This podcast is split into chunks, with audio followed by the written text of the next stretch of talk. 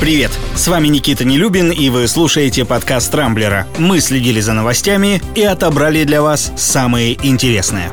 Имя экс-премьер-министра России Дмитрия Медведева вчера опять активно запестрело в новостных лентах. Очевидно, на должности зампреда Совета Безопасности бывшему главе правительства скучновато, и он решил напомнить о себе гражданам, которые уже стали его забывать. Вчера Медведев допустил введение в России обязательной вакцинации от коронавируса. По его словам, позиция целого ряда европейских институтов о том, что прививки должны быть добровольными, вполне разумна. Но иногда в государстве государственных интересах и в интересах защиты подавляющего большинства населения такие решения могут носить и общеобязательный характер. Журналисты, разумеется, бросились за разъяснениями к пресс-секретарю президента Дмитрию Пескову, которому уже не впервой отдуваться за подобные заявления. Официальный представитель Кремля успокоил, власти не прорабатывают вопрос по изменению законодательства, чтобы сделать прививку от коронавируса обязательной. Хотя, на мой взгляд, совершенно зря. Компания по вакцинации в России по-прежнему идет ни шатка, ни валка, а число новых заболевших так и не снижается.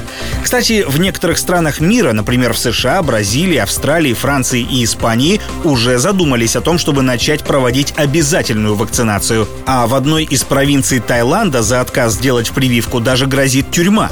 Конечно, к таким радикальным мерам российским властям прибегать не стоит, но о введении, например, тех же штрафов я бы на их месте хорошо подумал.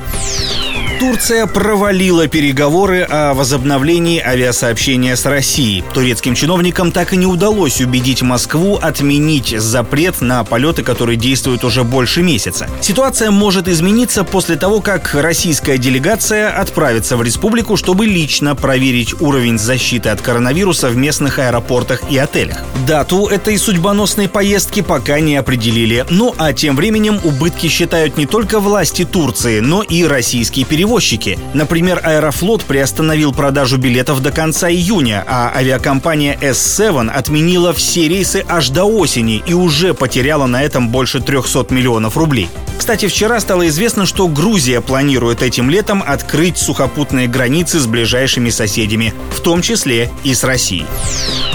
Российских работодателей заставят повысить зарплаты россиянам. С такой неожиданно альтруистической инициативой выступил вице-премьер и полпред президента в Дальневосточном федеральном округе Юрий Трутнев. Он, в частности, предложил поднять налоги на дивиденды для тех предприятий, руководство которых не повышает размера оплаты труда сотрудникам на фоне роста рыночных цен, чтобы они понимали, что если хотят зарабатывать деньги, то должны и сами помогать людям, заявил Трутнев Брежнев и пообещал в скором времени представить свои предложения премьер-министру. Тот редкий случай, когда хоть кому-то из наших чиновников приходит в голову действительно светлая мысль. Правда, еще неизвестно, как на нее отреагирует глава правительства, тем более, что, если верить недавнему исследованию аналитиков Сбера, зарплата среднестатистического представителя среднего класса в России в первом квартале этого года выросла почти на 3%.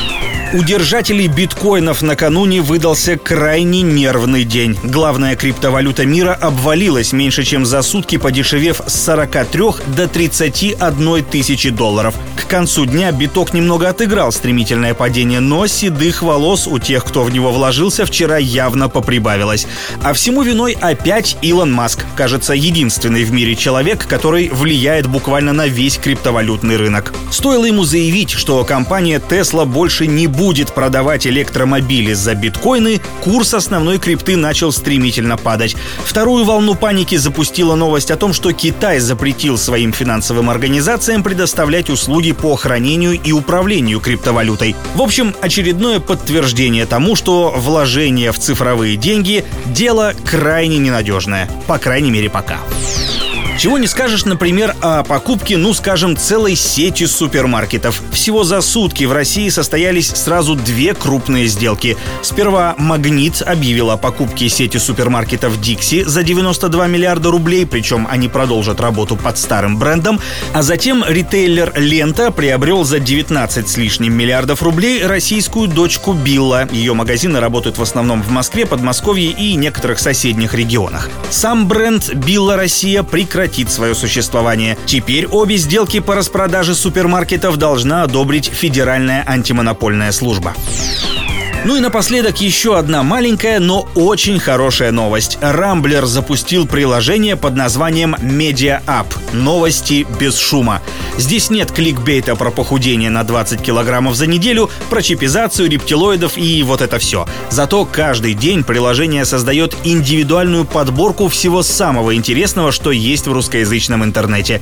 Без фейков и душной демагогии, зато с крутой фишкой — быстрой подборкой главных новостей в формате Stories. Скачивайте приложение Media App в App Store и Google Play. Ссылки в описании к этому выпуску подкаста. На этом у меня все. С вами был Никита Нелюбин. Не пропускайте интересные новости, слушайте и подписывайтесь на нас в Google подкастах, Apple подкастах и CastBox. Увидимся на rambler.ru. Счастливо!